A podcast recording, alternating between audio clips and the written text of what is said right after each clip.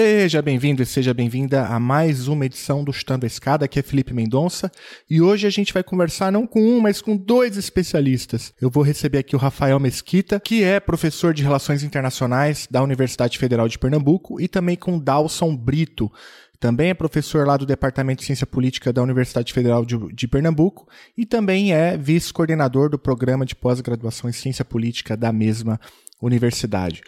Os dois vêm aqui falar sobre a importância do método na área de ciência política e relações internacionais. Conta um pouquinho para a gente a história da área, como que as metodologias vêm e vão, a importância de se pensar sobre método e falam também um pouquinho sobre algumas técnicas, sobre alguns softwares, sobre o que fazer é, caso você esteja perdido nesse debate, tá bom? Fique até o final, vale a pena. Se você aí está fazendo TCC, monografia, iniciação científica, dissertação, e até tese eu acho que vale a pena ouvir o que o Rafael e o que o Dawson têm a dizer, é, porque existem aqui lições preciosas sobre como fazer um bom trabalho científico, tá bom? Olha só, antes de ir para o papo, eu vou pedir para que você apoie o Chutando a Escada se você puder. É muito simples, basta entrar em www.chutandoaescada.com.br barra apoio e lá você vai encontrar algumas formas de ajudar. É muito seguro, teus dados serão protegidos.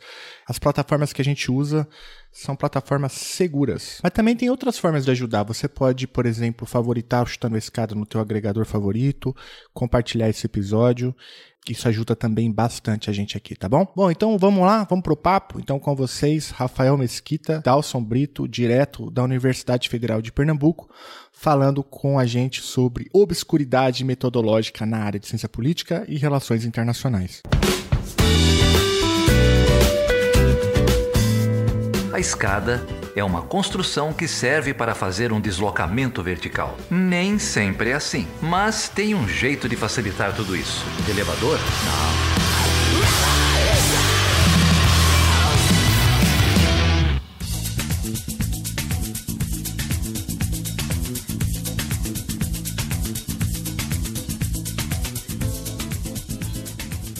Bom, e hoje eu tenho aqui não um, mas dois, dois professores que vieram lá direto da Universidade Federal de Pernambuco para falar com a gente de um tema não muito popular, mas muito importante, que é a obscuridade metodológica. Eles vão explicar aqui para a gente o que, que significa a importância disso já já. Mas deixa eu começar aqui apresentando primeiro o Rafael Mesquita. Rafael, obrigado, cara, por topar falar comigo. Muito bom ter você aqui. Obrigado pelo convite, Felipe. Satisfação estar aqui contigo e com os ouvintes. O Rafael, ele é professor de Relações Internacionais lá na Universidade Federal de Pernambuco e ele não vem sozinho. Ele vem com Dalson Brito. Dalson, obrigado, cara. Obrigado por topar falar comigo também. Muito agradecido. Ô, Felipe, eu que agradeço o convite, estou muito feliz e espero que a nossa conversa seja bastante proveitosa. Certamente será. O Dalson, ele é professor também lá da Universidade Federal de Pernambuco, ele é do Departamento de Ciência Política, ele é o vice-coordenador do programa de pós-graduação em Ciência Política da mesma universidade, inclusive tivemos juntos recentemente lá na, na reunião de meio termo, né? É, e o, o Dalson também é, é, é, um pesquisador, não é bem um pesquisador associado, ele é um catalista de uma iniciativa chamada BITS, é, ô Dalson, explica pra gente o que é o BITS e a importância disso. É, então, o BITS né, é um acrônimo né, que é o Berkeley Initiative for the Transparency in the Social Sciences. Então, é uma iniciativa né, que começou na Universidade de Berkeley, nos Estados Unidos, que a ideia é promover ciência aberta, ciência transparente, ferramentas abertas na pesquisa empírica. E eles trabalham isso no sentido de formar pessoas né, dentro, dentro, dessa filosofia, e depois né, que essas pessoas trabalhem como catalisadores. Né? Então, o termo que eles usam é catalista é, da, né, da ideia, da filosofia que está por trás. Então, assim, eu recomendo fortemente que os ouvintes né, deem uma olhada no, no site, porque eles têm essa chamada para o workshop. Então, você vai para a Califórnia com tudo pago, passagem, hospedagem, alimentação, né, e eles têm é, chamadas para financiamento internacional, tem curso online, então assim, é muito rico, tem uma seção só de educação, né, de materiais de, educa de, de, é, tutoriais, então assim, é um site muito rico e um aspecto essencial né, da ciência, que é a transparência. Então é, não faz sentido a gente falar em ciência se não for pensando em termos de transparência dos procedimentos adotados. Ah, excelente, a gente vai deixar esse link, o link para o BITS, na descrição do episódio. E também vários. Os textos que foram citados aqui a gente vai deixar o link também à disposição do, dos ouvintes e das ouvintes. Olha só, É, o Dawson é um, um, um, militante aí da causa, né, da metodologia de, na, no, no, Twitter. Eu, eu, gosto muito da arroba do, do Dawson, que tem muita coisa boa que você divulga lá. É um divulgador científico também, além de um cientista. É um divulgador.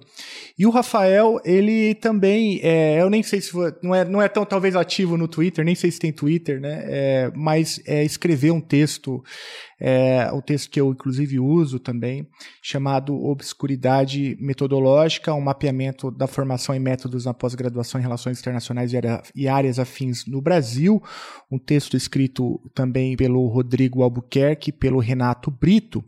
Enfim, são dois é, intelectuais que pensam é, a metodologia científica na pós-graduação no Brasil, como que a discussão sobre método aparece na produção científica, e os dois é, tratam do, do que o Soares chamou lá em 2005 de o calcanhar metodológico da ciência política no Brasil, que é justamente uma, a maneira como a metodologia ou método né, aparece é, na, nas pesquisas que são realizadas por aqui.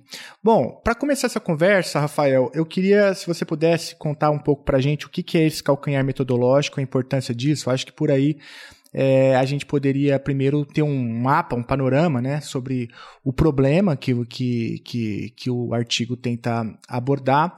O, o Dawson também tem um, um, trabalho chamado Metodologia de Pesquisa em Ciência Política, uma breve introdução, que também cita né, o calcanhar metodológico da ciência política no Brasil. Enfim, podemos começar por aí, Rafael? Perfeito, Felipe. É...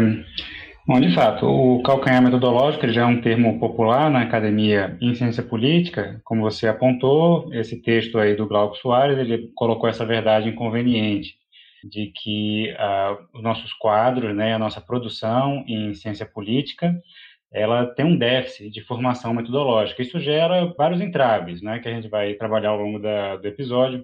É, e nesse paper que você citou, dos, que eu somos coautores, o Obscuridade Metodológica, doutorado com o professor Rodrigo e o doutorando Renato, a gente tentou verificar se se transpõe para o caso das RI, né, se as relações internacionais elas também têm um calcanhar, né, ou como a gente chamou, é, a maneira que a gente achou mais é, conveniente de é, denominar foi obscuridade metodológica, pelo seguinte, é, essa, esse artigo ele faz um levantamento da oferta de cursos em metodologia científica em programas de pós-graduação é, relacionados à RI ou áreas afins no Brasil. Então, nós fizemos um mapeamento é, da abundância dessa oferta, temos alguns resultados lá que a gente pode discutir oportunamente, é, mas de fato se verifica né, que tem um certo gap e isso corrobora alguns achados de antes. Né? Esse artigo ele vem dentro de uma linha de pesquisa que eu estou participando né, já há algum tempo, é um artigo anterior, que foi What Does the Field of IR in South America Look Like?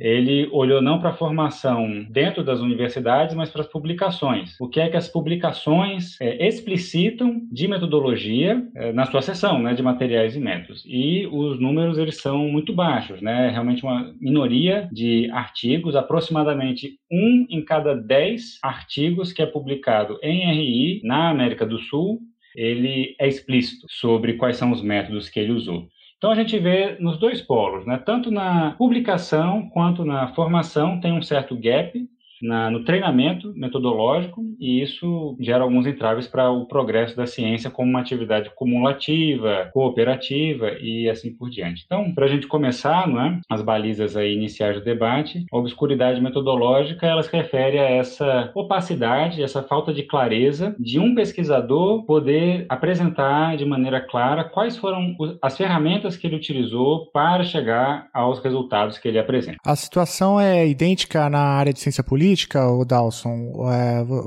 eu estou aqui com um artigo teu aberto, né, Metodologias de Pesquisa em Ciência Política, que você escreveu com, em parceria com o Antônio Fernandes, Lucas Borba e a Thaís Aguiar. E parece que o quadro é, é, é idêntico, né?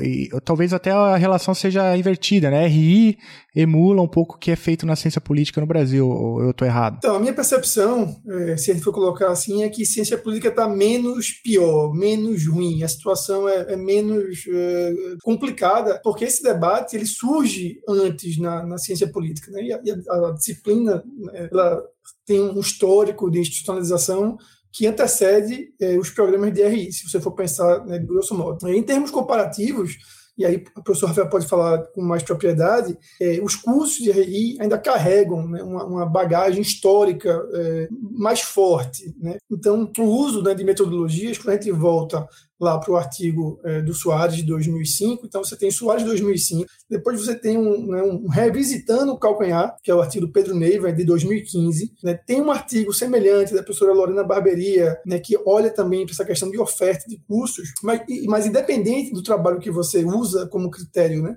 para emitir esse, esse juízo de valor, o cenário é muito parecido. Agora, veja, eu desconheço algum trabalho que faça essa perspectiva comparada né, sei lá, sociologia, é, ciência política, RI, né, é, e comparando os campos. Mas com certeza não deve mudar muito em, em RI. E se mudar, como eu falei, muito provavelmente para uma situação é, mais debilitada, não sei se é o termo mais adequado. É, e quando você olha né, para a oferta dos programas, então, esse para a oferta das disciplinas, desculpa, você vê no artigo da Lorena, por exemplo, é, são poucos né, os programas de pós-graduação que consegue, conseguem, de forma consistente, ofertar é, cursos de formação é, nessa, nesse sentido. E aí a gente viola, né? Então, né, existe um, um CAL famoso, né, que é o Karl Marx, mas tem outro CAL famoso também, que é o Carl Pearson, né, que é da correlação de Pearson, que todo mundo usa correlação e tal. E ele tem uma frase né, que está citada lá no KKV, que é a unidade da ciência ela consiste apenas na sua metodologia e não no seu conteúdo. É por isso que você tem ciência política, ciências sociais, ciências jurídicas e por aí vai. Porque não importa o que você está estudando, o que importa é como você está estudando, né? como é que você chega àquelas conclusões. E se, né, como o professor Rafael bem apontou, a gente não tem clareza de como né, os autores, né, os pesquisadores, os cientistas, as cientistas, né, é, é, investigaram os objetos, coletaram as informações, trataram os dados dados, é impossível a gente ter né, é, é, o, principal elemento da ciência, que é, é, você conseguir corroborar ou refutar ideias. Então, a ciência é o único mecanismo né, de conhecimento da realidade que permite que você, em algum momento, reconheça que você estava errado. Óbvio, ninguém gosta de estar errado, mas ela permite isso. Né? Então, a ciência ela se autocorrige. É por isso que hoje né, a gente não acredita mais, por exemplo, que se você juntar trigo né, com roupa suja, gera rato. Né? Em algum momento, a biologia acreditou nisso. Mas pô, a gente superou essa fase. Assim como a gente superou né, que a Terra era o centro do universo. Então, várias coisas a gente, a gente conseguiu superar pelo avanço progressivo da ciência. Né? Se você está num campo né, que não tem metodologia, é muito difícil falar em termos científicos. Então, aí é opinião, né, é ensaio, é outra coisa. Mas ciência, né, no sentido estrito do termo, fica mais difícil da gente falar. É interessante essa sua defesa do método, né? De fato, é, o rigor metodológico como uma, das, uma da a pedra angular, né? Do, do, do, do fazer ciência, né? É um pouco é por aí que eu, que eu entendi da tua intervenção, de modo que é possível fazer, é possível, é, enfim, fazer algum tipo de, de conhecimento é, sem uma clareza metodológica, mas não é um, um, trabalho científico, é um ensaio, é um outro tipo de conhecimento é, que não deveria receber esse selo de um trabalho é, científico, se eu entendi bem aí o que você está colocando, né? Mas, é, e, e podem me corrigir se eu estiver falando alguma, alguma barbaridade, viu? Vocês podem me interromper. Não, é assim, só para assim, também não soar que a gente está diminuindo as outras formas de conhecimento. Pô, então, pô, o senso comum, ele é importantíssimo né, para você é, entender e fazer sentido da realidade. Assim como a filosofia é muito importante, assim como a religião é muito importante, mas cada, né, cada ramo né, de se conhecer a realidade ou cada abordagem ela tem especificidades. Né? E né, o que se convencionou em chamar de ciência, ela tem algumas regras, né? e, e, e, elas têm que ser seguidas. Então, quando a Anvisa né, vai aprovar um medicamento, ela exige que o medicamento passe por uma série de etapas, né, que se não passar, não é aprovado. Não adianta você vir com argumento de autoridade, né? Você não, não adianta, porque é o protocolo é, da ciência. Agora, óbvio, né, isso é uma visão específica de ciência, uma ciência mais positivista, né, e aí tem outra, outras perspectivas. Então, diferente é, é, da biologia né, ou da medicina, que só tem uma visão de ciência, as ciências sociais elas é, coexistem com múltiplas visões. Então, né, tem uma perspectiva mais construtivista é, da ciência, em que é, outros métodos é, são, são valorizados. Então, acho que é isso que acho o professor Flávio Rezende chama isso de pluralismo né, inferencial da, da nossa disciplina. É, então, é, é, preciso reconhecer isso também e a especificidade do objeto. Então, é muito fácil você estudar um elétron. O meu, o meu professor, meu orientador, o professor Nivaldo Rocha, que era estatístico, ele vivia brincando. Ó, se você quer uma ciência fácil, vá para a bioestatística, porque aí não tem erro de mensuração, né? dificilmente você vai violar os pressupostos. Né? Difícil é fazer ciência social, em que o seu objeto, em geral, o agente, né, tem emoções e intencionalidade, ele mente, né? já diria House, né? todo mundo mente. Então, você fazer ciência num ambiente desse é muito mais difícil, porque você pode perguntar para o deputado se ele vai votar a favor da reforma da Previdência, ele vai dizer que sim, e na hora ele muda porque tem um grupo de interesse financiando. Então, assim, tudo é muito mais complicado, diferente né, de você saber se o elétron vai entrar positivo ou negativo, enfim, de um lado ou do outro. Hum, essa é a desgraça né, do, do, do das ciências humanas como um todo. O objeto é mente, né, para ficar, ficar com essa provocação.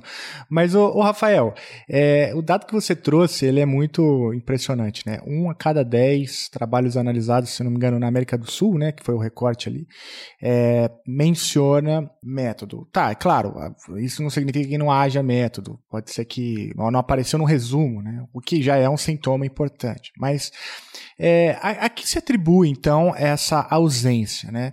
Porque, é, veja, daí a gente pode concluir que a área é ensaística, ou daí a gente pode, imagino que tenha é, críticas do tipo, olha, a gente, a gente não, não submete né, a, a, a, as imposições metodológicas que são pensadas no centro, né, ou no, né, no, no eurocentradas, ou seja, a gente tem uma leitura periférica do assunto, de modo que a gente não tem que bater continências, né?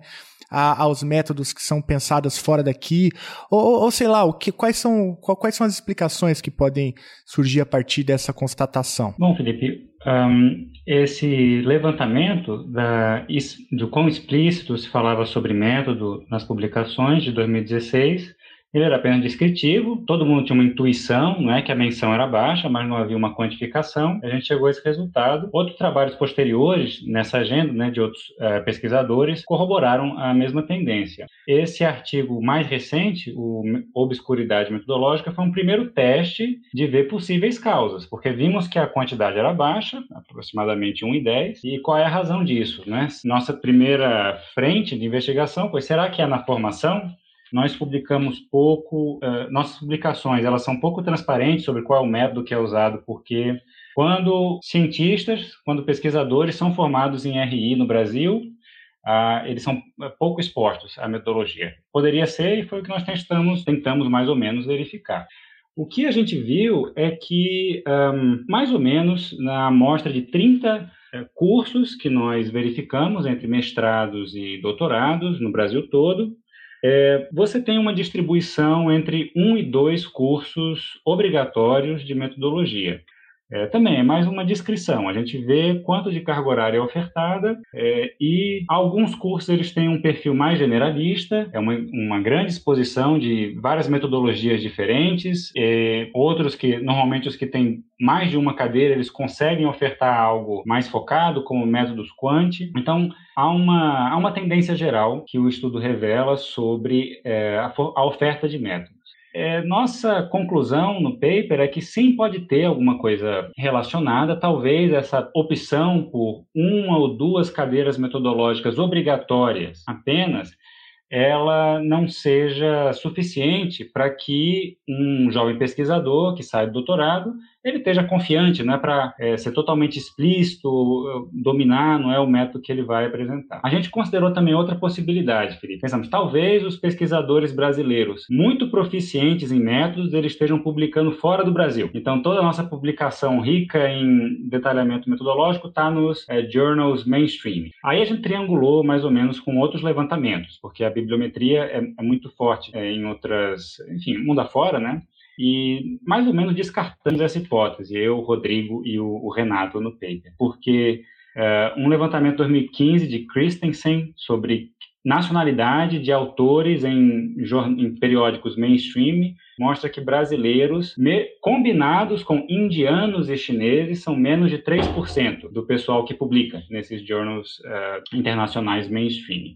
Então, de fato, acho que não tem uma fuga acontecendo da nossa produção qualificada. De fato, eh, a, a questão da formação ela parece explicar, sim. Eh, há outros fatores, como você apontou, há uma tradição ensaística. É, ela talvez é, é, bem mais forte em RI do que em CP, né, em ciência política. Porque o nosso objeto é um pouco maior, mais bagunçado, não é? é a gente precisa desse esforço acadêmico para elucidar o que está acontecendo. Ciência política é um pouco mais familiar, né? todo mundo mais ou menos está é, um pouco é, familiarizado com a realidade brasileira, mas em RI você sempre tem necessidade de ensaios, análise de conjuntura. Veja, por exemplo, agora o conflito, né? Israel contra o Hamas e de repente na necessidade que você tem de explainers para entender o que está acontecendo. E isso tudo tem o seu lugar. Na verdade, é, como a gente destaca também no artigo, a gente não quer pregar um monismo metodológico, que só tem um jeito certo de se publicar, só tem um conhecimento válido. É, agora, o problema é quando ele é, é é, é, predominante, assim, praticamente só a dele. Né? Então, a RI ela, não, ela precisa de ensaios, precisa de análise de conjuntura, é, é extremamente valioso esse tipo de material, é, mas não pode ser só isso. Não é? Então, é necessário ter essa pluralização e incentivar uma produção que é mais atenta, não é? A, não vou apenas descrever com erudição um certo fenômeno do internacional, conflito de Nagorno-Karabakh, ou como funciona uma membresia rotativa no Conselho de Segurança. Não é? Tudo isso tem seu lugar, mas um teste de hipótese. Né? Afinal, você ocupar uma membresia rotativa no Conselho de Segurança faz com que uh, você ganhe mais empréstimos do Banco Mundial no futuro. Então, assim, uh, são hipóteses passíveis de teste, não é? e você precisa familiaridade com métodos para fazer. Ô Dalson, e, e, no teu artigo vocês é, analisam é, 3.409 resumos né, publicados em periódicos entre 93 e 2019. É, eu estou com ele aberto aqui. Quais foram os principais achados aí, as causas para esse percentual baixo é, de menção, menções a, aos métodos no, nos trabalhos publicados na área de CP no Brasil? Então, tá, deixa eu pegar uma carona no que Rafael falou, porque tem um componente é, que é o seguinte, né? O mundo mudou em vários sentidos, mas mudou também na, na questão tecnológica, né? Então, exemplo, quando eu comecei a fazer mestrado, é, na, na, graduação, né, você era treinado a aprender um software e na época era o SPSS. Né? Então você aprendia o SPSS para fazer análise estatística. Se você quisesse fazer mapa, aí você aprendia o ArcGIS, né? porque o ArcGIS era o software que fazia mapa. Se você quisesse fazer análise de conteúdo, ah, aí você ia aprender né, algum, né, o NVivo era, era, era o software que as pessoas falavam. Então, para cada técnica que você precisasse aprender, existia um software que você tinha que dominar. Isso colocava um custo muito grande eh, na, na, na, sua formação, porque você tinha que se dedicar muito tempo para aprender não só a lógica daquela técnica, mas a operabilidade daquela técnica no computador. Né? Você não vai fazer análise de conteúdo né, de dois mil discursos de diplomatas ou na mão. Né? Ou dá para fazer? Dá. É a melhor forma de fazer? Com certeza não. E com o avanço computacional, o que é que você tem agora? Uma quantidade né, é, enorme, enorme não é nenhum adjetivo correto para falar, é, é, é, gigante, é fenomenal de informação. Então, veja o quanto de dado a gente não tem hoje, né, fácil, planilhável, né, com um computador de mesa de casa que é muito mais potente do que o computador que levou o homem à Lua, se você acredita nisso. Mas, não acredito, né? Foi uma filmagem da NASA e tal. Mas, se você acredita, né, o HD do seu computador é mais potente do que controlou é, a nave espacial e tal. É, e, e, aí veja, mas se você não tem a formação né, respectiva, todo esse dado ele fica, ele fica latente, né? ele fica por aí. Então, é, Rafael, eu participei de uma reunião com ele semana passada e falou: ó, né, existe discurso né, do, do Itamaraty desde mil, sei lá, 1800, sei lá, 1900 tipo, eu não sei, vai ser tipo 100 anos de discurso. Então, é, claramente você tem um potencial aí de é, técnicas de text mining, né, é, que estão avançando bastante para você ver né, a, a, sintaxe, a semântica, palavras que, que, que se repetem, é, correlação de termos, mas você tem vídeo, é, você tem rede social. Então, hoje, né, ou seja, o trabalho do cientista, a gente tem muito mais informação para trabalhar do que os nossos né, os fundadores, né, os, os pais fundadores da disciplina, por exemplo. Então, pô, imagine o esforço que não foi para Durkheim né, coletar dado sobre suicídio né, na Europa naquela época. Né? E se você lê né, o livro, né, ele, ah, agradeço né, a Marcel Mose e tal, meu sobrinho, que, que trabalhou na, na, tabulação dos dados. É, Marx ele tem um questionário né, que ninguém fala disso, mas tem que falar disso. Né? A Globo não fala disso. Então, se você googar aí, questionário Marx, é um, um questionário gigante, pô, com um monte de perguntas interessantes, e eram perguntas que procuravam testar as hipóteses que ele desenvolvia é, teoricamente. Mas veja, era naquela época, né? Você montar uma base de dados, fazer qualquer tipo de estatística era uma coisa muito rudimentar. Mas na cabeça do cientista já existia né, esse, esse, é, né, esse intuito. Então, é, por que fazer essa, essa grande volta? Né, se a gente não investe na formação sólida, na formação técnica é, disso, você acaba virando né, um negócio meio fla-flu, meio esporte santa. Não sei qual é o teu time, Felipe. São Paulo, Mas, campeão da Copa do Brasil. Olha, é. aí, eu fico feliz que o São Paulo foi campeão, porque o esporte, né, o esporte perdeu para o campeão, né? mesmo tendo é. vencido no Morumbi. É, é verdade. Né? verdade. Então você fica nessa situação que as pessoas né, elas se entrincheiram em posições epistemológicas e, e defendem aquilo como se fosse o seu time, né? ao invés né, de pensar, não, pô, qual é o meu objeto? Né? Diante desse objeto, quais são as melhores técnicas que eu poderia aplicar para entender esse objeto. Com certeza, o melhor dos mundos é você sempre olhar para os objetos a partir de, de abordagens multimétodos, porque você consegue né, é, é, conhecer uma parte de forma quantitativa e, e, você consegue conhecer a outra parte de forma qualitativa. Né? Se você é, utiliza uma única abordagem, com certeza eh, né, a, quantidade de informação, né, ou para usar um termo mais estatístico, a variância do seu objeto vai ser sempre menor, porque vai ter sempre uma parte que aquela metodologia não é capaz é, de, de chegar lá. Então, né, na minha visão, a, a, grande, o grande problema aí, a gente não tem uma diferença é, de epistemologia, certo? Então, o debate hoje não é porque eu sou construtivista e você é positivista. É porque os programas não ofertam treinamento né, para a pessoa sair sabendo de etnografia até econometria, né? É uma rima que a gente faz aí. Então, o cara que é muito bom de entrevista, ele tem horror ao Excel. E se você está dando seus primeiros passos é, no R, em Python, linguagem de programação, você quer correr léguas de grupo focal. Então, no dia né, que cair no seu colo uma consultoria, por exemplo, né, de grupo focal, você com a formação puramente quantitativa não vai conseguir fazer, e vice-versa. Então, é, quando a gente fez esse levantamento, então, para responder agora de forma muito objetiva, a nossa meta era, de novo, né, tipo Rafael, fazer uma análise né, da repetição de termos no, na produção dos artigos, né, olhando para resumo e título. Então veja que tem um, uma, um, um, claro, uma clara limitação aí. Porque se a pessoa citar a metodologia ao longo do texto ou na seção da metodologia, vai ficar o buraco. Mas a gente também não tinha capacidade computacional de analisar todo o conteúdo de todo o texto. Né? Mas essas coisas vão avançando. Hoje, né, provavelmente, se a gente fosse fazer a versão 2 disso, a gente teria, né, com a computação quântica. O professor Rafael conseguiu aí um, um recurso que ele, ele, tinha créditos para fazer computação na nuvem. Então, é, essas ferramentas, elas não podem ser monopólio do pessoal da ciência da computação. Né? A, a, gente tem que levar essa ideia de pesquisa interdisciplinar e multidisciplinar ao extremo, para a gente poder fazer uso né, dessas potencialidades né, computacionais que vão trazer respostas muito mais robustas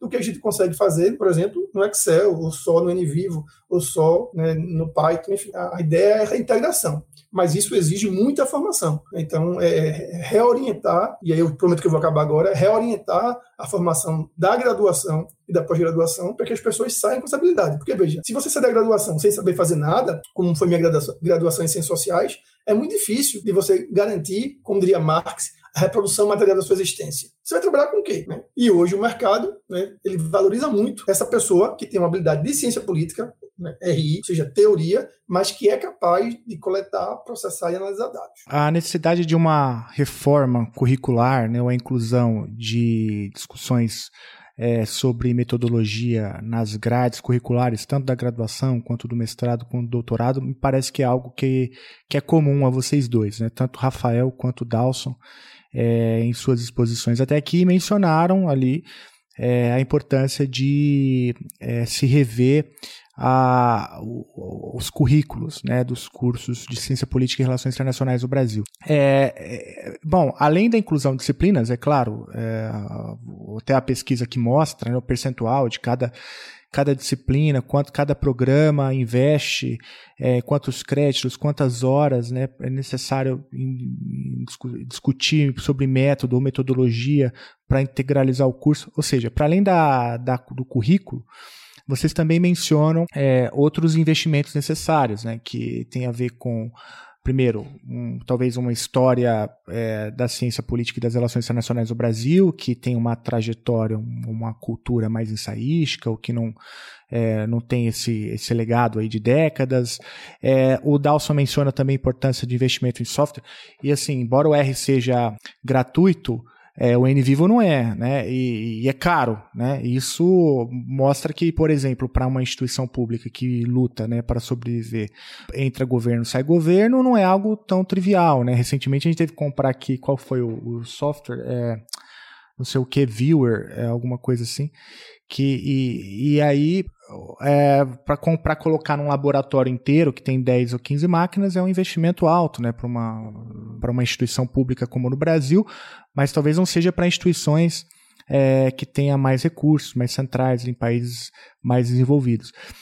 É, Rafael, é por aí mesmo ou eu estou entendendo errado e o que, o que você atribui aí, o que precisaria ser feito né, para tapar essas arestas que você mencionou? Bom, Felipe, você destacou um ponto importante, né, que métodos eles têm um quê de abstração, Uh, mas aí a gente põe os pés na realidade, né, e se depara com como é o ensino no Brasil. E, de fato, ciência é uma atividade cara e isso, com efeito, coloca uma desvantagem para os países periféricos em comparação com os países centrais, que têm sistemas de conhecimento, de inovação muito bem azeitados. Né? É, então, isso está dado, né? realmente são, é, são as cartas desse baralho, são, são bastante uh, viesadas, né? tornam difícil o trabalho. Há benefícios atuais, como muitos uh, softwares open source, e há coisas que elas não custam no sentido de um software. Conhecimento de filosofia da ciência, de epistemologia, do método científico. Né? Isso é domínio público.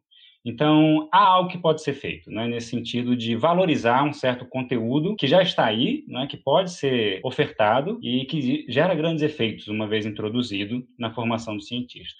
É um outro ponto que a sua fala me, me faz lembrar, né, é que métodos eles têm muito que contribuir com justamente esses desafios que é a produzir a ciência num país eh, em desenvolvimento, como é o caso brasileiro. Pois veja, é, por um lado, a universidade é, é, a grande produtora de conhecimento e inovação é, na nossa circunstância, né, no nosso modelo aqui, e é isso que a sociedade espera, né? que a universidade entregue, que entregue conhecimento, que entregue ciência, né? que entregue, uh, enfim, não uma verdade com V maiúsculo, né? mas fatos em cima do qual você possa colocar dinheiro público, por exemplo, cobrar impostos das pessoas para que continuem pagando não é? bolsas e salários.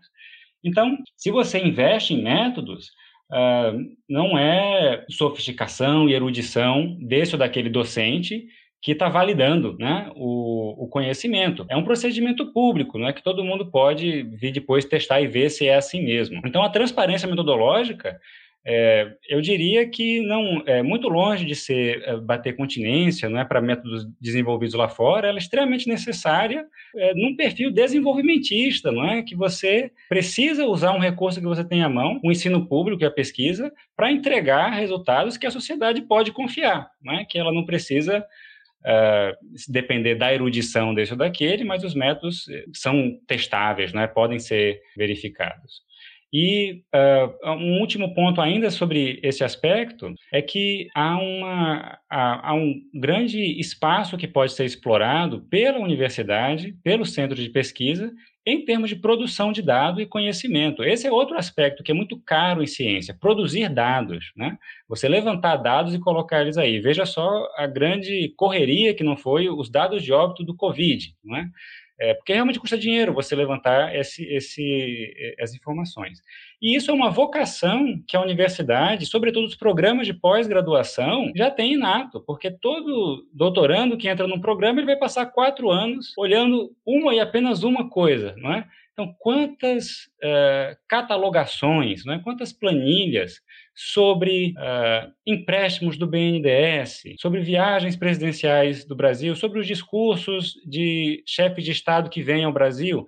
Então, é, há um potencial inexplorado para que a academia ela forneça dados que não só a academia precisa para pesquisa, mas jornalistas, órgãos de controle e assim por diante. Então, métodos eles têm um, um papel aí que, que, que precisa ser desenvolvido no contexto de uma sociedade ainda em desenvolvimento, não é relativamente empobrecida, como é o caso do Brasil. Dalson, vai lá, reage a isso aí. Então, veja, não se engane não, certo? Então, é, você falou da questão do recurso, eu não sei se foi o Voice Viewer. Isso, isso, Voice Viewer, acho que foi esse. É, né? Mas a pressão, então eu acabei de colocar no Twitter, né, que eu acho que deu a louca no, no gerente do Stata, porque agora você consegue comprar um Stata pagando né, na versão mais barata é 145 dólares é, por ano. E se você quiser a versão mais organizada, 465 por licença. Veja, imagine você montar um laboratório de status e você chega para o seu contador, né, ou para a pessoa que administra o recurso da universidade, ó, oh, tô com uma ideia aqui, o quê? Comprar 30 licenças do Stata e encher esse laboratório de, de, de... Ah, pô, que legal, quanto é? 500 dólares. Para sempre não. Todo ano a gente vai ficar pagando isso. Então, as instituições americanas de ensino, né, elas, elas começaram a, a, a abraçar o R e essa linguagem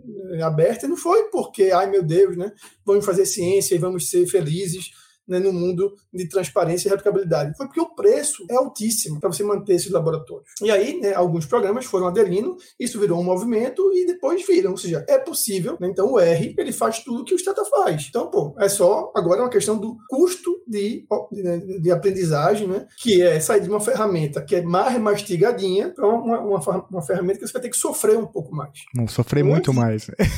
É, é, é, um pouco mais para passar a ficar com Mas, pô, Hoje você tem o RStudio, que já ajuda bastante. É, você tem o ChatGPT, que você pode pegar o erro do, né, do, do, console do R, colocar no ChatGPT e já ter uma resposta mais precisa do que o próprio é, Stack Overflow. Né? Você pode pedir para o ChatGPT fazer seus códigos e corrigir. Então, se você pegar um código e está... Né, é, simplifique esse código, torne esse código né, mais... É, é, é elegante, ele faz. Então ele vai conseguir simplificar as coisas. E outra, você tem que estudar mesmo, porque, de novo, é uma ferramenta que você tem que aprender. Qual é o grande rolo de você ficar nas ferramentas pagas? Então, eu fui treinado em SPSS. E veja, ele resolve. O SPSS, para você fazer estatística descritiva, é, regressão, é, mapa, ele faz tudo, certo? A única, o lado muito ruim dele é que você tem que pagar 500 reais por mês. Ou viver na ilegalidade aí, veja, é ruim você ter que viver na legalidade e é ruim também você ter que pagar 500 reais por mês. E tem uma solução que você se livra desses dois problemas, que é aprender alguma linguagem de programação é, livre, né? Python ou R. NVivo, você falou, pô, é caro, é caro. A gente chegou a comprar uma licença aqui no programa e a gente né, deixou com os alunos e tal. Mas o, R, o R faz agora boa parte do que o NVivo faz, ou, ou a totalidade das coisas. Então, assim, a vantagem de você migrar para uma ferramenta dessa natureza é que você não vai ficar precisando correr atrás de aprender softwares específicos para lidar com problemas específicos da sua atividade de trabalho e pesquisa. Hoje, né, é você literalmente né, googar né, o que você quer fazer com um final R package e vai vir. Né? Então, vai vir uma solução né, se não for definitiva, com certeza temporária, para você é, solucionar aquele problema. Né? Vou te falar de um exemplo recente que a gente é, fazia muito tempo que eu procurava dado é, meteorológico né, por cidade. Né? E era muito difícil encontrar, porque você tinha que entrar no site do INPE e pegar a base de dados, o site do INPE é horroroso, não, assim, é muito pouco amigável. E aí, né, um, um camarada chamado Rafael Saldanha fez um script que você pega qualquer dado de temperatura, chuva, vento por dia para todos os municípios do Brasil numa série de 20 anos, certo? O Estado não vai ter isso, nem o SPSS não vai ter isso. Então, essa questão colaborativa que o professor Rafael Mesquita falou é essencial para a ciência avançar. Né? Você nunca vai ver, né, e aí o desafio, né, você, outra pessoa, qualquer ouvinte, entre na Nature, entre na Science, ache um artigo de uma pessoa, você não vai achar. Porque para você publicar algo disruptivo, você tem que estar com um grupo de pesquisadores. Né? O que a gente sabe hoje é que a variável mais importante para explicar a produção científica não é professor, não é aluno, é a quantidade de pós-doc. Então, são pessoas altamente qualificadas que vão estar trabalhando ali, né, carregando um piano, literalmente, para fazer com que os experimentos sejam realizados. Né? Não imagine que um professor sênior de Harvard vai estar no laboratório de sábado e domingo, que vai estar no pós-doc. Né? Recentemente teve um rolo é, que foi com a professora Francesca Gino, lá da Universidade de Harvard, Departamento de Administração, que descobriram alguns dados, digamos assim, suspeitos em trabalhos dela. Ela pesquisa, entre outras coisas, desonestidade, e ela tem um livro dizendo que é preciso ser desonesto para poder vencer na vida, e, ao que tudo indica, aí chamaram uma, uma, uma equipe é, de analistas forenses, eles analisaram os artigos né, e o relatório que eles é, emitiram para o centro lá de Harvard é que, muito provavelmente, os dados foram inventados. Então, foi né, um, um, caso de fraude, né, e ela culpou quem? Culpou os pós-docs. Né? Então, no final, quando o rolo estourou, que não tinha mais para onde correr, disse: não, os pós-docs me sabotaram. Né? Eles colocaram observações é, estranhas na minha amostra, né, por maldade, por vingança, enfim, sobrou para os pós-docs. É porque esse trabalho, ou seja, que é o trabalho mais difícil, trabalho mais árduo, né, ele vai fazer né, pela, pela pirâmide de organização é, científica. E como o Rafael falou, sem dinheiro, assim, não tem a menor condição, porque o professor no Brasil, ele é gestor, ele dá aula, ele tem que fazer extensão, ele, ele orienta, é, cargo administrativo. Então a gente acumula um monte de serviço que um professor americano jamais faria. Né? Eu não vou dizer aqui, não vou, é, não né, querendo fazer fofoca, mas tem uma professora nossa que fez, fez doutorado nos Estados Unidos e ela disse que em algum momento ela ia buscar a roupa do professor na lavanderia. Desse, é, então assim, até esse tipo de serviço né, eles têm. Imagine de recurso. Né? É, então, assim, é, é, é, uma competição muito desigual em todos os parâmetros, na verdade. Né? E aí né, eu termino minha fala dizendo que um bom experimento seria pegar pessoas né, de Ivy League, lá de Colômbia, né, bora pessoal, pega, pega o pessoal de Cornell, pega o pessoal de Harvard e joga na UFRJ, né, joga é, aqui na UFRJ, pronto, e, e, e, espera um ano para ver o que acontece com eles, é, em termos de produtividade. Porque eles vão chegar num banheiro sem água, eles vão chegar no banheiro sem papel higiênico, eles vão chegar num prédio como hoje, que falta luz, que a internet cai, né, que o elevador quebra. Então, esse tipo de, de transtorno, né, de externalidade negativa que os economistas usam, esse pessoal raramente enfrenta. Então, quando eu passei meu período de sanduíche é, na Universidade de Wisconsin, teve uma nevasca, né, muito grande e deu, sei lá, menos 35 graus. E aí a universidade emitiu uma nota dizendo que as aulas seriam canceladas. E aí, né, vinha, é, é pedimos desculpas, é, é, nos últimos 50 anos não tivemos nenhum cancelamento de aula. Se você olhar para a realidade brasileira, é uma piada isso. Então, é, quando, quando, chove, tem é, aula suspensa, trânsito, jogo do Brasil, jogo do Brasil feminino, Olimpíada, tiroteio. Então, a, a gente perde muito conteúdo. Os alunos brasileiros eles perdem muita chance de formação por, enfim, uma série de fatores que é difícil a gente é, listar aqui. Mas o efeito disso é, no final, um profissional que tem menos capacidade técnica de fazer coisas que são demandadas pela ciência. Né? Então é como se estivesse formando um técnico de laboratório que não sabe né, distinguir muito bem o aparelho, né, o que é bolha, o que é, o que é pipeta. O Chutando a Escada conta com apoio financeiro dos seus ouvintes. Para saber mais, acesse chutandoaescada.com.br barra apoio.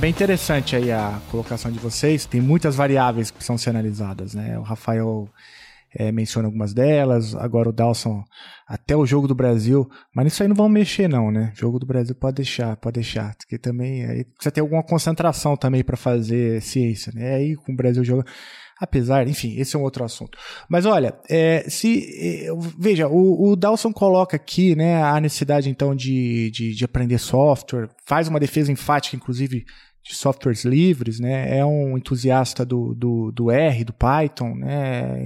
Vive colocando, inclusive, scripts na, na, no, no Twitter dele é, e inclusive divulga cursos, né? Sempre muito tem muitos cursos interessantes é, que, o Dal, do, que o Dawson coloca ali no, no Twitter. É, mas para além do software livre, né, é, e para essa conscientização na, nos currículos, né, o que, que vocês recomendam aí que precisa ser feito é, para além disso? E, e, transformando isso numa outra pergunta, né? Se por acaso tem um ouvinte aqui que está nos ouvindo e fala, pô, eu não sei nada disso, né? Não sei Python, não sei R, é, não entendo nada é, de filosofia da ciência, estou me formando, estou defas, em defasagem, é, não, não domino nenhuma técnica e, e essa pessoa está desesperada, então, ouvindo vocês. Qual, qual é o conselho que vocês dariam, então, começando pelo, pelo Rafael? Para superar não é esse calcanhar e a, obscuridade, né, o caminho é pela formação. O algumas coisas que estão funcionando, né, elas apontam né, um caminho, por exemplo, as escolas de verão, né, escolas de método que a gente vê ah, já há algum tempo acontecendo nos principais centros né, de formação eh, no Brasil. A gente tem algumas já tradicionais em CP, em RI também você tem eh, laboratórios e cursos que começam a aparecer, Então, tudo isso já são, já são os passos na direção certa, porque, frequentemente, você, enfim, departamentos, né, são instituições relativamente rígidas, né, as pessoas seguem fazendo coisas é, de uma certa forma, aí talvez seja difícil para que uh, aquele departamento não é, abra um capítulo todo novo na sua história apenas com um neto. Mas uh, o Brasil está aí, não é? E você ter esse tipo de evento que permite não é, a cientistas da informação é, receber não é, uma, uma dose não é, é, instantânea da, da, formação em algum método é, já é um, um, benefício muito grande. Alguns eles são atentos também a assimetrias regionais não é, e tentam incentivar a participação de pensadores do Norte, Nordeste. Tudo isso é, é necessário, não é, importante é, para que não se reproduza dentro o que a gente reclama que acontece fora. Né? É, que também, né, dentro do país, há simetrias importantes, todo esse tipo de é, equilíbrio é, também é, faz uma contribuição. Né? É, e para o ouvinte que se pergunta né, sobre por onde começar, é, é, sobretudo, uma base em epistemologia e filosofia da ciência é mais urgente do que a linguagem de programação, por uma razão que a linguagem de programação passará. Uh, algum momento vai aparecer outra, não é, que é mais uh, fácil, mais poderosa, mais escalável, mas a filosofia da ciência é a mesma já há alguns séculos, não é, porque de fato encontraram algo aí que, que dura. Então, você tem um conhecimento é, satisfatório, não é? Seguro, de afinal o que é refutar uma hipótese, não é? O que é falseabilidade, é, condições necessárias e suficientes, tudo isso você carrega e não envelhece, não é?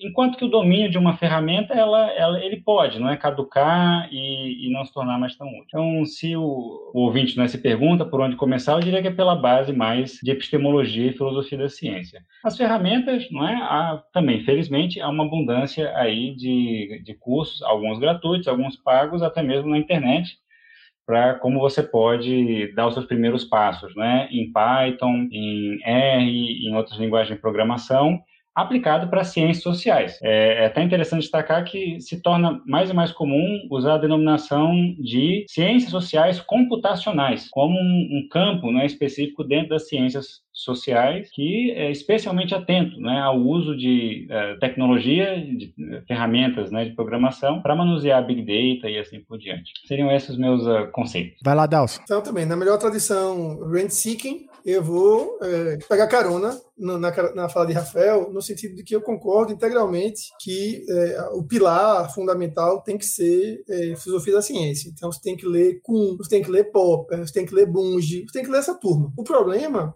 e aí, é, aí Rafael, onde né, a porca tosse o rabo, se você faz um curso de economia, por exemplo, se você fizer ele nos Estados Unidos, na França ou no Brasil, em geral você vai ver a mesma coisa. Né? Vai mudar pouco, pouco conteúdo. Se você faz ciência política, né, e aí, né, licença de cátedra poética, você está lascado. Porque, a, dependendo de onde você fizer, o conteúdo vai ser totalmente diferente. Então você pode passar por um curso de ciência política sem nunca ver políticas públicas, por exemplo. Você pode passar por um curso de ciência política sem nunca ver nada de métodos quantitativos. Né? Quando eu fazia ciências sociais, é, eu era do DA, né, diretor acadêmico, você é jovem, tá, você quer mudar o mundo, e a gente teve uma votação para reformular o curso. Eu gosto de contar essa história porque a nossa presidente do DA era marxista. E ela falou, né, em reunião, que cientistas sociais não precisam saber economia. Aí você fica apavorado, né? Porque ela se diz economia, ela, se dizia marxista. Marx é economista. A base fundante da teoria de Marx é que a economia determina o resto de tudo. E o cientista social não precisa saber economia, dá um tilt na sua cabeça. A gente votou contra, mas a gente foi minoria e aí foi né, excluído do curso.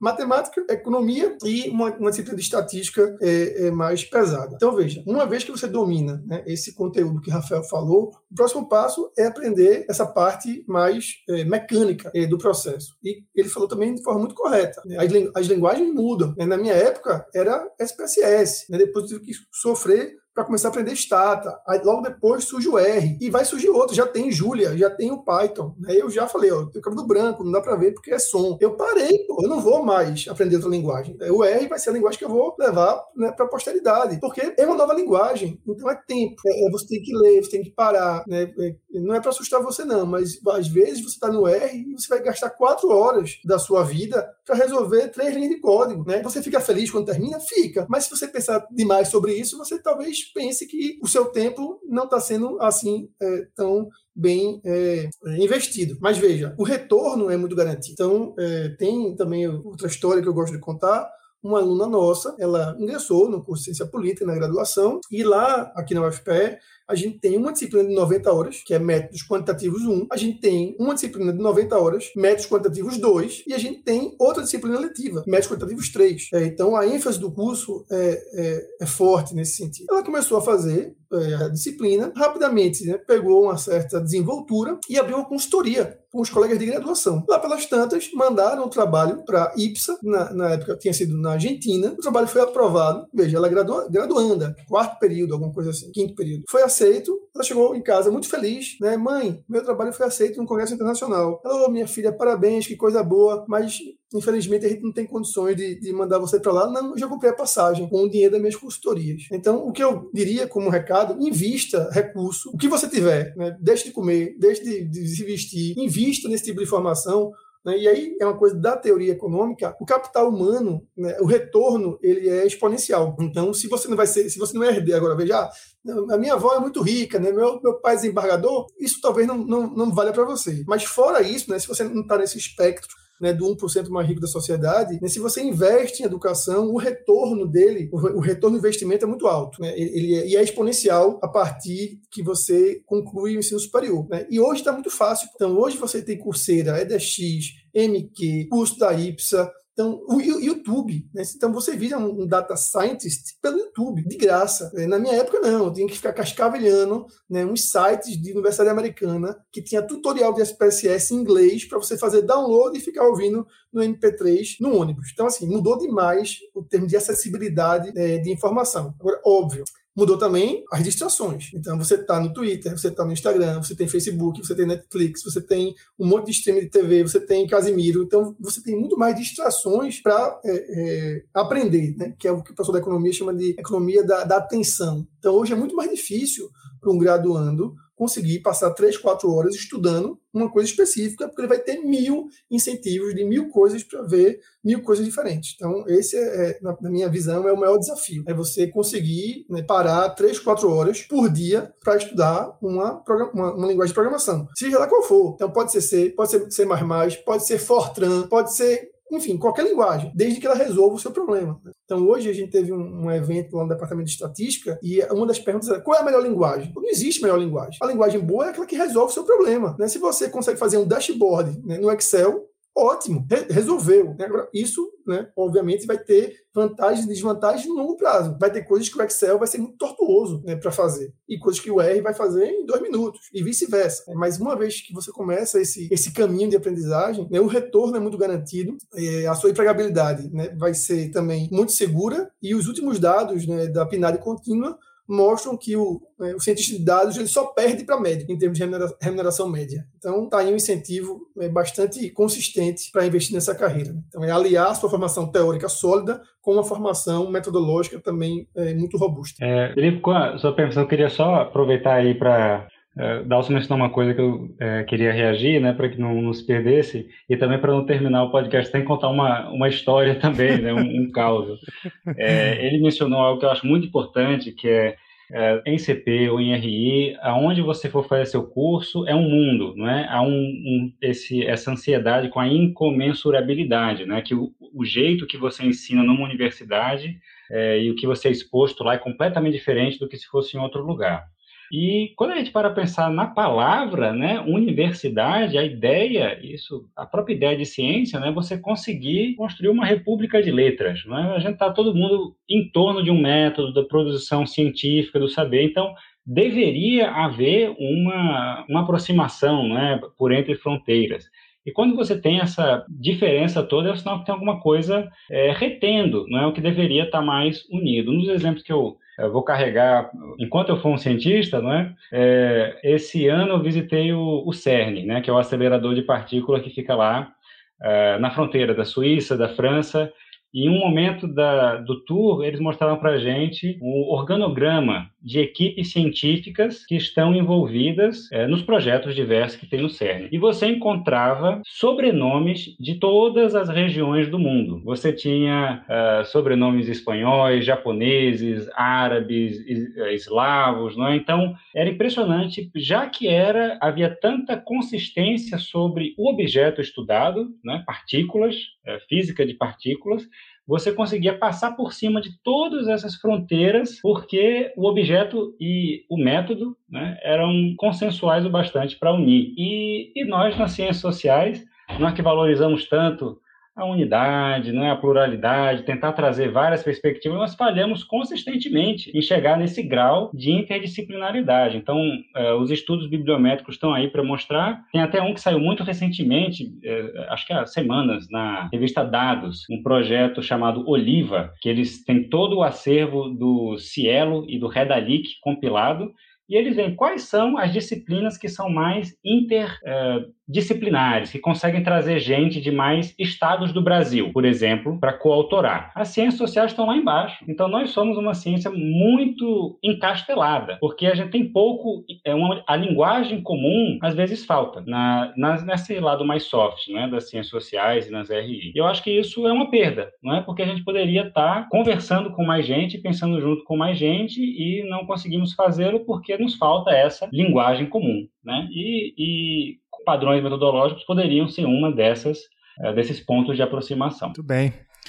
Dalson, é, eu deveria ter feito alguma pergunta e não fiz por absoluta incompetência, algo que você gostaria de acrescentar, alguma outra, alguma divulgação, alguma não, coisa? Teve um elemento é, que você perguntou essa questão da, da, mudança institucional interna na universidade. Né? Então, eu converso com o Rafael toda semana e o nosso, nosso curso, por exemplo, está passando por uma, uma, reformulação. A gente vai ter um novo PPC. O problema é que isso demora muito. Então, né, se você é um graduando, uma graduanda, um graduande que entrou na universidade, está no primeiro período, essas mudanças não vão pegar você. Aí você vai sair né, do curso com a grade antiga. Então, por mais inovações que a gente pense em colocar, por mais é, novidades, como o nosso curso vai ter programação, vai ter matemática, é, a gente conseguiu dar uma disciplina de Python é, eletiva no período passado, mas gente, eu sei, né, tenho plena convicção que isso não é a média do que é ofertado em outros, em outros programas, e é o que o Rafael falou. Aí, pô, aí você entrou é, num, num, programa em que as pessoas rechaçam isso, né? Então, eu, eu, eu, tive a experiência de, de, conviver com professores que diziam que estatística era irrelevante para a ciência, quando a estatística é a gramática é, da ciência. Não tem nenhuma ciência que não use é, estatística, né? Ou, é, física, química, é, biometria, pessoal, ah, econometria. Econometria é, é estatística com dado de, economia, né?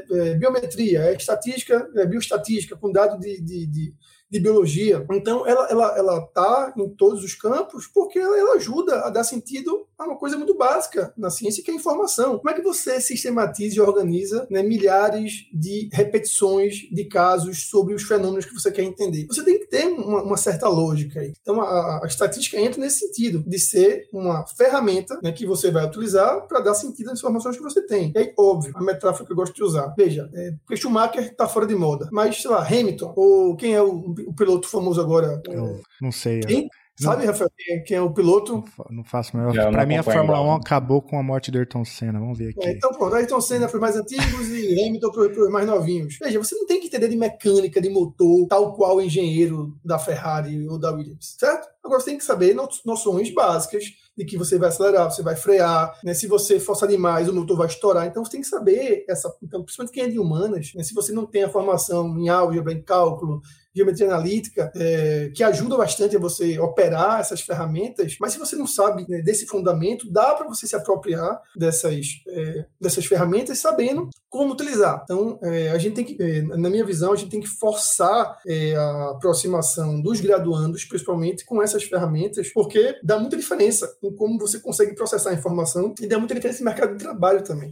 Então, a universidade ela tem que colocar como um pilar de preocupação o que é que a gente vai fazer com essas pessoas depois de formada. Né? Então, não é só você né, jogar, né, abrir curso de graduação, formar esse pessoal e deixar no, no mercado de trabalho sem serventia. Então, tem, você tem que ter alguma habilidade adquirida na universidade, depois você possa ir para o mercado, para o terceiro setor, ou voltar para a universidade e tornar isso um ativo é, de movimentação econômica. Muitos cursos, né, e aí eu estou falando mais da área de ciências sociais, que foi da onde eu vim, é, não habilita você para nada. Então você sai literalmente com conhecimento teórico é, de alguns campos a depender de onde você se formou, mas com pouquíssima habilidade que possa ser útil ao mercado. E o, e o, o, o efeito disso é desemprego ou distorção. Né? Você trabalhar numa coisa que você não foi formado ou você está né, literalmente desempregado, sem perspectiva de, de, de arrumar um, um, trabalho, uma renda. Então, isso é muito, muito, muito difícil é, para quem está entrando agora é, no mercado de trabalho, né, na, na, universidade. E se você pensar revolução né, da, da informação, como essas ferramentas de tecnologia elas vão ser incorporadas no processo produtivo, e aí, aí pronto, o cenário fica ainda mais apocalíptico. Rafael, tem alguma pergunta que eu deveria ter feito e não fiz por absoluta incompetência aí também? Ou algo que você queira falar, divulgar? Não, Felipe, tudo certo. Se é, o espírito é divulgação, né? Eu, eu faço a minha divulgação, a divulgação dos outros, né? Uma das coisas que eu acho que é, talvez seja interessante para os ouvintes, o artigo Obscuridade Metodológica, ele termina com um apêndice que a gente fez pensando em alunos e em professores. Uh, nós ficamos satisfeitos quando vimos em alguma das emendas, em um bom número delas, leituras voltadas à metodologia, à, filosofia da ciência, etc. Mas nós notamos um uso é, predominante de autores estrangeiros, né? E isso, uh, acho que no, na época a gente está, já já poderia ter sido superado, né? Porque há muita produção nacional já muito boa em ciência política, em ciências sociais, eh, de metodologia. Então, lá no final do, do artigo, a gente tem um pequeno box em que a gente faz uma sugestão não é, de livros e artigos expressamente didáticos, né, feitos para ensinar é, em alguma metodologia, é, gratuitos e escritos em português. Então, quem tiver interesse em por onde eu começo, se eu quiser conhecer mais sobre desenho de pesquisa ou um estudo de caso, ou análise de conteúdo, análise automatizada de texto, QCA, né, análise qualitativa comparada, a gente coloca lá algumas indicações de material que pode ser útil para quem é, gostaria de ler um, um, texto introdutório, didático e em português. Não, excelente. É, recomendo demais o, o, a leitura atenta do texto Obscuridade Metodológica. E tem outro detalhe que eu queria falar, né? Você tem os dados também brutos que foram publicados, né? É, no Dataverse de Harvard, que você pode puxar lá o CSV ou XLS, né? Para não ser acusados não é, de é, casa de ferreiro, espeto de pau, a gente foi transparente quanto aos dados que nós nos baseamos para chegar à conclusão. É, e falta um repositório desse em português, né? É, esse é um detalhe que, é, que você mencionou lá no começo da conversa, né? Que a pós-graduação, além de analisar os dados, é, ajuda, né? A oferecer os dados, né? Eu acho que o Dataverse de Harvard é, é sempre uma referência para mim também. E é interessante a gente ter que publicar lá e não ter algo similar, né? Aqui no, no, no Brasil. Ou às vezes tem, eu não sei. É, o, o Lattes agora tem uma plataforma de dados. Ela usa a interface do Dataverse, né? E eu creio que foi esse ano né, que ela, ela foi lançada. Então, é, enfim, é, é, um esforço é, muito louvável, né? Porque, como eu falei mais cedo, né? Dados abertos, dados abundantes e acessíveis são muito úteis não só para a academia, mas para vários atores da sociedade.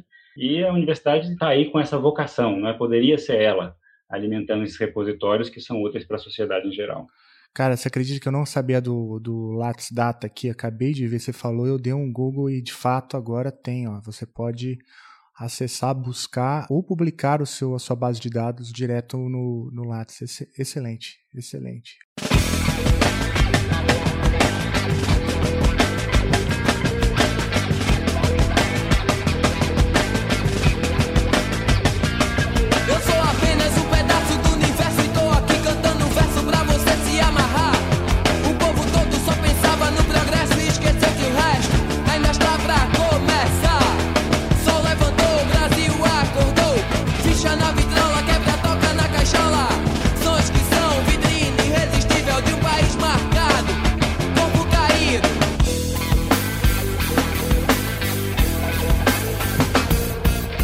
Olha só, Dalson, Rafael, obrigado, gente, por, por topar falar comigo.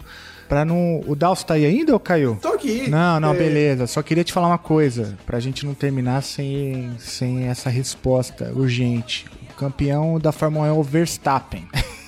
Pronto, aí, pronto, pronto. faz toda a diferença, porque aí a gente comunica com a, a geração é, mais jovem. Felipe, a gente tinha, a gente tem no Brasil, na verdade, um programa chamado CIS, que é o Consórcio de Informações Sociais. É, mas, assim, é muito dado desatualizado, as pessoas não colocam. É, esse Lattes Data, ele é, uma, é, é, bem recente, então quem googar aí, você vai encontrar isso no, no YouTube e demorou um pouco, na verdade, para o CNPq né, tornar isso mandatório. Então, é, o lado é bom que agora, se você é bolsista de produtividade e consegue financiamento do CNPq, né, o CNPq meio que é, orienta você a fazer essa, essa, esse compartilhamento, mas ainda é muito limitado. Então, a nossa principal base é, de dados era o, a base do ICPSR, lá de Michigan. Né? é, para ciências sociais. O problema é que ela só é aberta para as instituições membros, né? Então limitava muito o acesso de dados brasileiros. Tem que ter um amigo, né? Então, ah, um amigo meu está fazendo doutorado na Califórnia, né? Aí você pede para o cara pegar para você e te mandar por e-mail de forma clandestina. Então, assim, era muito ruim. O Dataverse vem é, com a perspectiva de ser aberto, a gastar uma grana para poder né, mobilizar e está dando muito certo.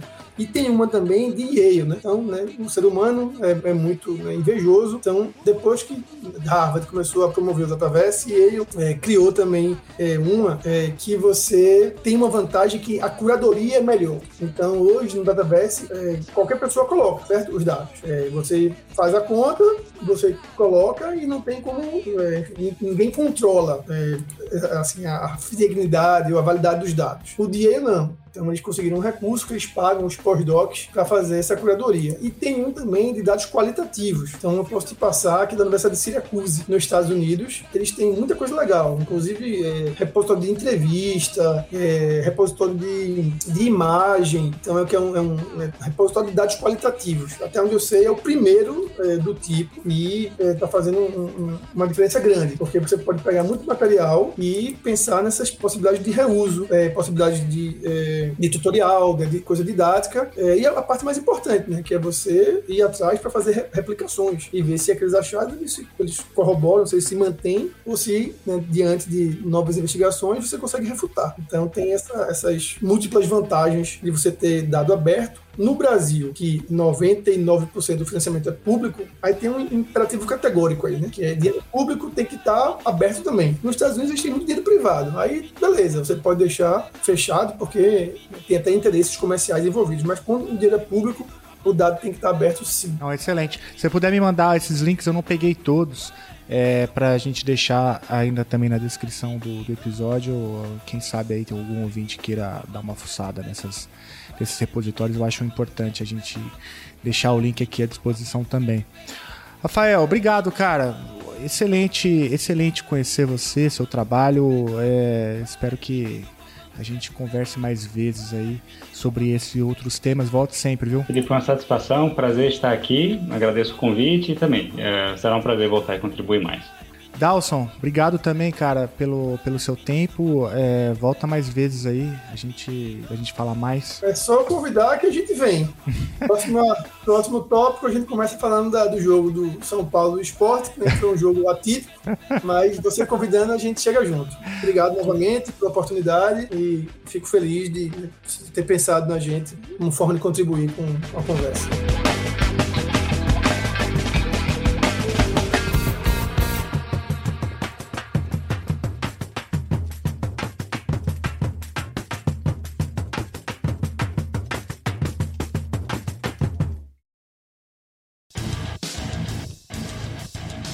Você acabou de ouvir mais um episódio do Chutando a Escada. Para apoiar, acesse chutandoaescada.com.br barra apoio.